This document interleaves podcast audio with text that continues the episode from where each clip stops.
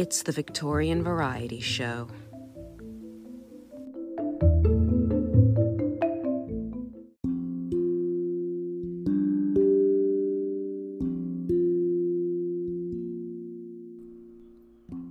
I must frankly own that if I had known beforehand that this book would have cost me the labor which it has, I should never have been courageous enough to commence it.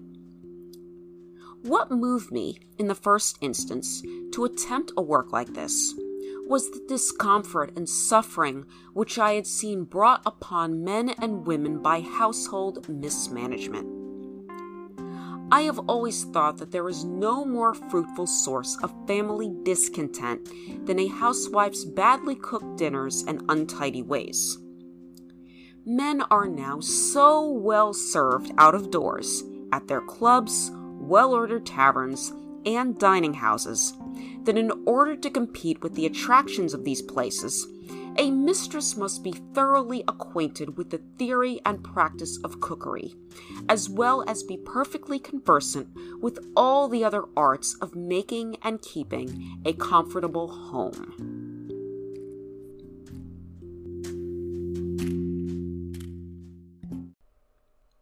This is the Victorian Variety Show podcast in which I take an in depth look at aspects of life during the Victorian era that often don't get as much attention as perhaps they should in an academic setting or in media representations of that time period. Because even if we didn't know what these phenomena were called or the people involved, they influenced something that's still often very much with us in some way. My name is Marisa, and the excerpt I just read is taken from the preface of The Book of Household Management by Mrs. Isabella Beeton, which was published originally in 24 separate installments from 1859 to 1861 and published for the first time in its entirety in 1861. I have been curious about this book for some time because of my desire to do more episodes on Victorian era cuisine. But I gotta say, this is a pretty hefty book.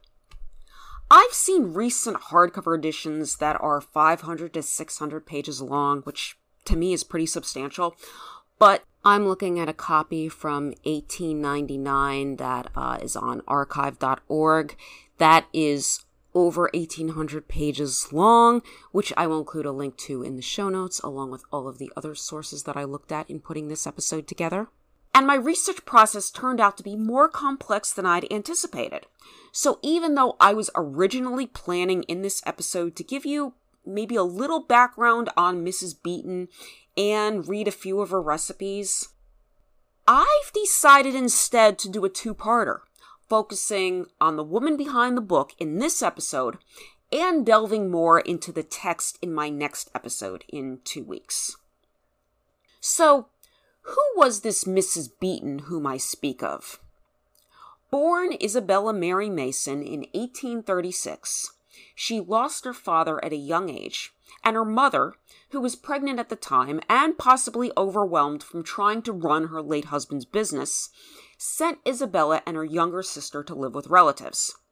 However, after their mother remarried, the girls returned to live with her, and their mother and her second husband, who'd been a widower with four children, went on to have 13 more children. By my count, that's a total of 20 children. In an article called Mrs. Beeton and the Art of Household Management, Kathryn Hughes puts the total number of children at 21. She's probably right, but whether the exact total was 20 or 21, I think we can agree that there were a lot of children in that household. Although Isabella was instrumental in looking after her younger siblings, which, as Wikipedia notes, she once referred to as a, quote, living cargo of children, end quote, she spent part of her teenage years at boarding schools in England and Germany, where she studied pastry making in addition to piano, French, and German. In 1856, Isabella married Samuel Orchard Beeton, who published the first British edition of Uncle Tom's Cabin by Harriet Beecher Stowe, and two journals, the English Woman's Domestic Magazine, which I'll refer to from here on as EDM for short, a publication aimed primarily at young, middle class women that sold around 50,000 issues a month in the mid 1850s, and that was considered a commercial success at the time, apparently, and Boy's Own, which, as you might have guessed from the title, contained both fiction and nonfiction pieces on topics of interest to preteen and teenage boys. Wikipedia describes Samuel as, quote, a discreet but firm believer in the equality of women, end quote. And even though at least one scholar has hypothesized that Samuel fooled around with prostitutes prior to their marriage, and unknowingly passed syphilis on to Isabella, which may have led to the death of their firstborn infant son in 1857 and contributed possibly to several miscarriages Isabella had later on. Samuel persuaded his wife to contribute to EDM, and it seems that in many respects their marriage was relatively egalitarian for the time. Isabella started working for the magazine as a translator of French fiction, but several months later, she took over the cookery column, which seems like it had been fairly stagnant for some time after the previous columnist had left, and the household section. Apparently, Isabella wasn't cooking much at that time, and according to Hughes, there is evidence to suggest that she was never really that much of a cook. In fact, her first recipe for the magazine for a quote unquote good sponge cake was apparently so bad that Hughes says she had to print an apology for it in the following issue. Possibly as a result, she requested recipes from readers and copied recipes from prominent 18th and 19th century chefs, including Elizabeth Raffald, author of The Experienced English Housekeeper, which was first published in 1769, Eliza Acton, writer of Modern Cookery for Private Families, which was a bestseller for some time in England after it was first published in 1845, and Charles Elmé Francatelli, to whom I devoted an episode this past May. According to Hughes, Isabella largely quote unquote lifted these recipes without crediting her sources. And as someone who's admittedly a bit neurotic about crediting their sources, I do find this troubling. However, Hughes suggests that she got away with this due in part to weak copyright laws at the time, and also Wikipedia notes that a family friend named Henrietta English basically encouraged Isabella to plagiarize, telling her at one point that, quote, Cookery is a science that is only learnt by long experience and years of study, which, of course, you have not had. Therefore, my advice would be compile a book from receipts from a variety of the best books published on cookery, and heaven knows there is a great variety for you to choose from. End quote. Now, this reminds me of something I've heard, and maybe you have too many times. Namely, that there are, quote, no new ideas under the sun, end quote. And I mean, I've had art classes in which the assignment was to copy a classic work. So I guess it can be a good way to learn your craft as long as you use it maybe as a springboard for your own future work and you don't actually try to pass someone's work off as your own. I mean, that's a big one. But Hughes notes that even today, it can be difficult to prove that a cooking recipe is quote unquote original.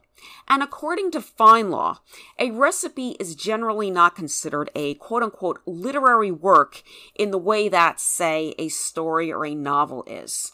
So, single recipes generally don't receive much, if any, copyright protection.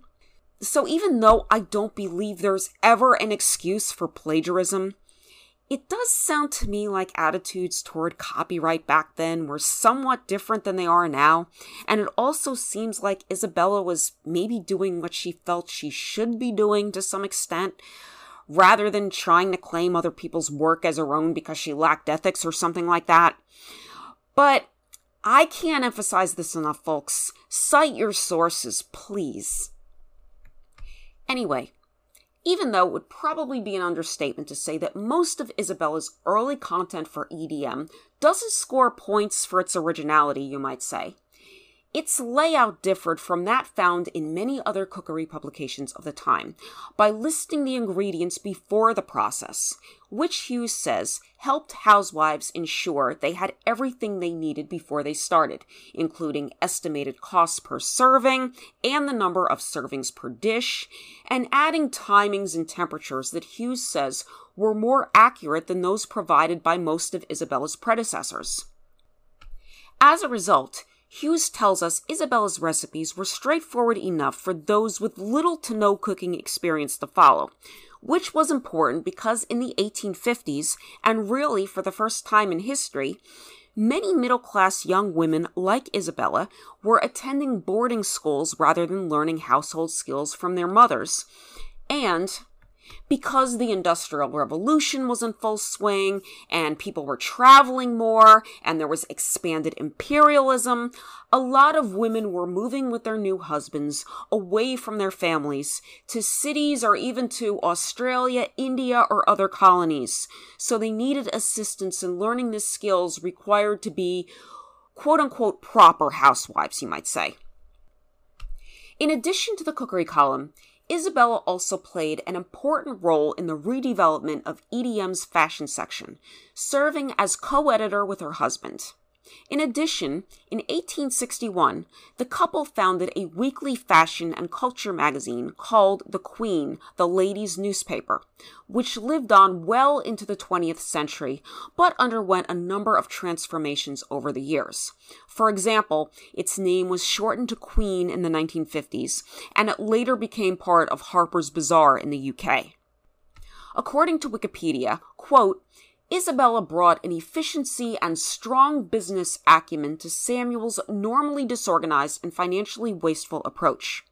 She joined her husband at work, traveling daily by train to the office, where her presence caused a stir among commuters, most of whom were male. However, Hughes suggests that the popularity of Isabella's cookery column in EDM ultimately inspired Samuel to devise what Hughes refers to as a so called spin off. Et voila! The Book of Household Management was born in November of 1859. Originally in the form of monthly installments that I mentioned at the top of this episode, of 48 pages each that appeared as supplements to EDM. These installments were published as a single collection for the first time in October of 1861, and, as you might expect, the book contains hundreds of recipes and scores of beautiful colored plates and illustrations showing what finished dishes should look like, which I remember seeing two years ago before I even put out a full episode of this podcast.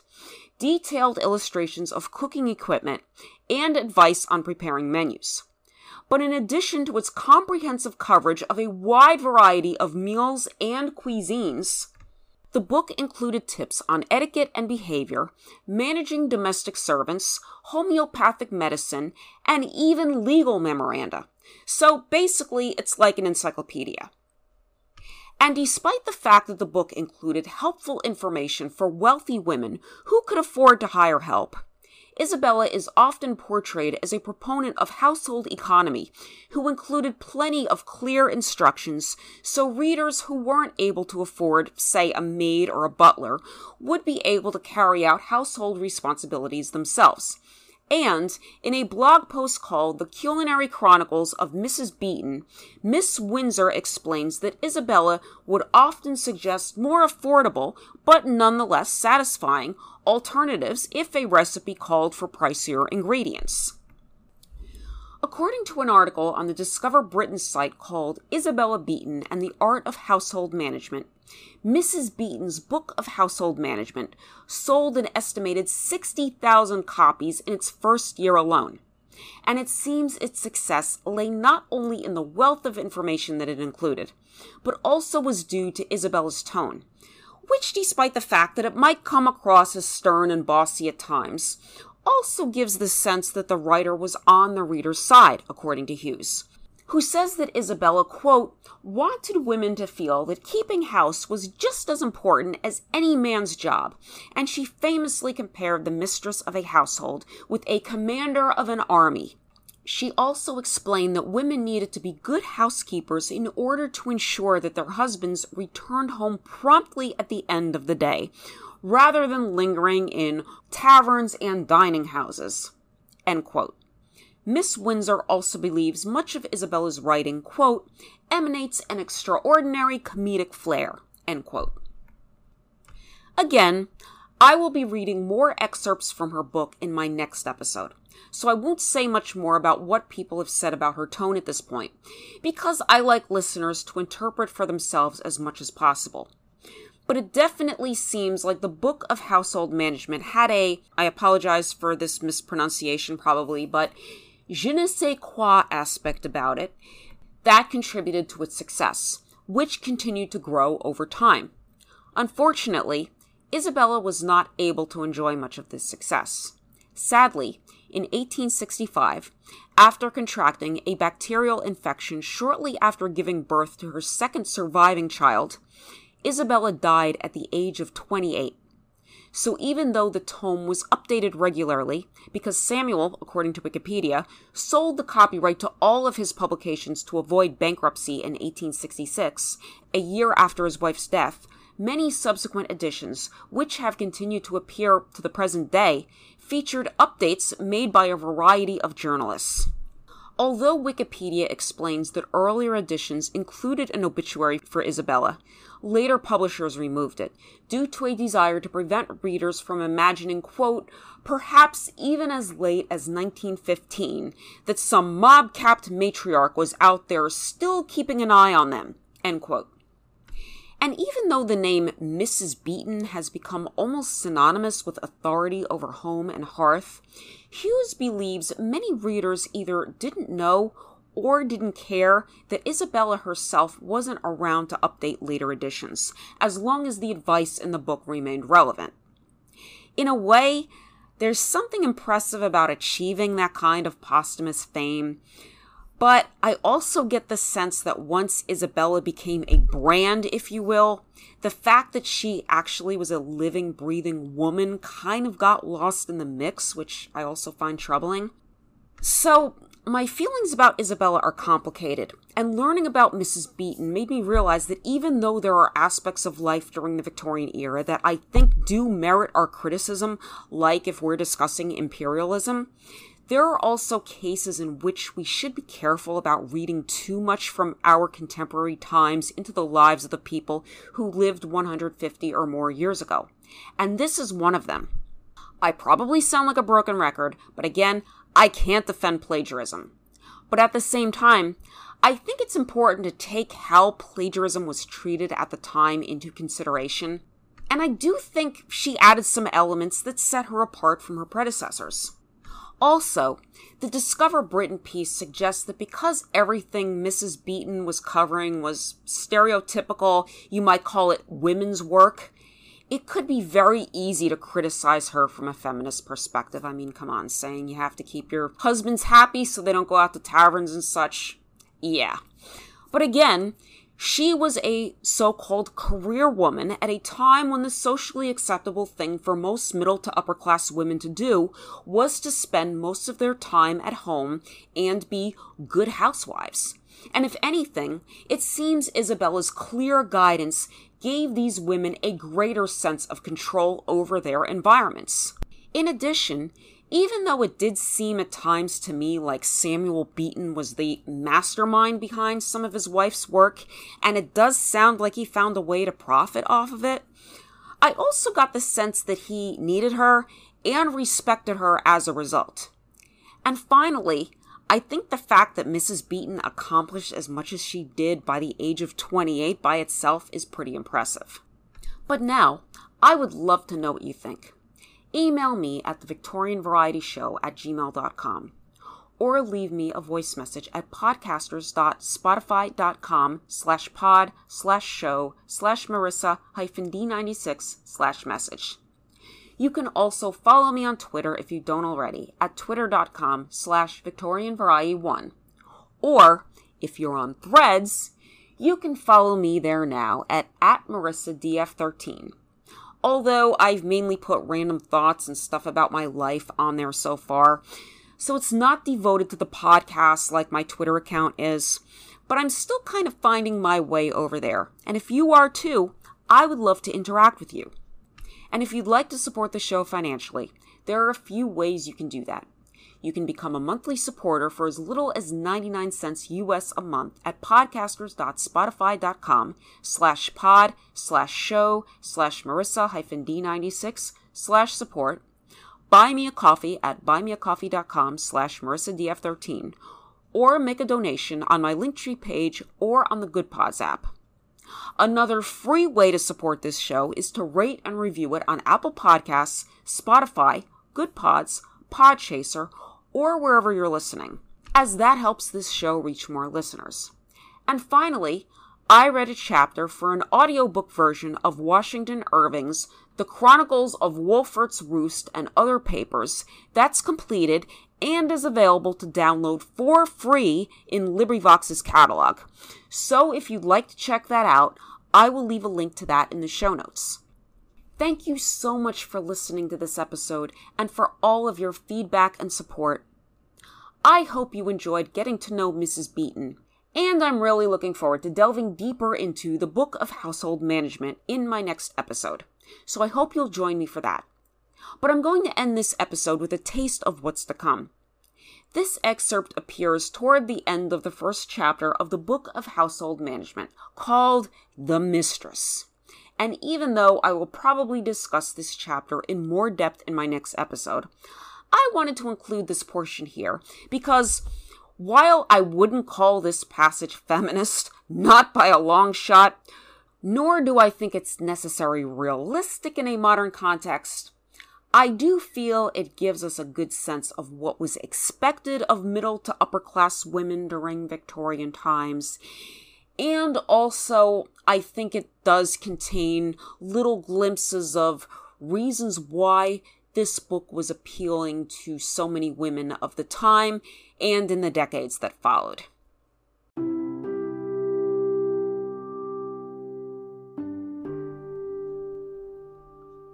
She ought always to remember that she is the first and the last, the Alpha and the Omega in the government of her establishment, and that it is by her conduct that its whole internal policy is regulated. She is, therefore, a person of far more importance in a community than she usually thinks she is. On her pattern, her daughters model themselves. By her counsels, they are directed. Through her virtues, all are honored. Her children rise up and call her blessed. Her husband also, and he praiseth her. Therefore, let each mistress always remember her responsible position, never approving a mean action, nor speaking an unrefined word.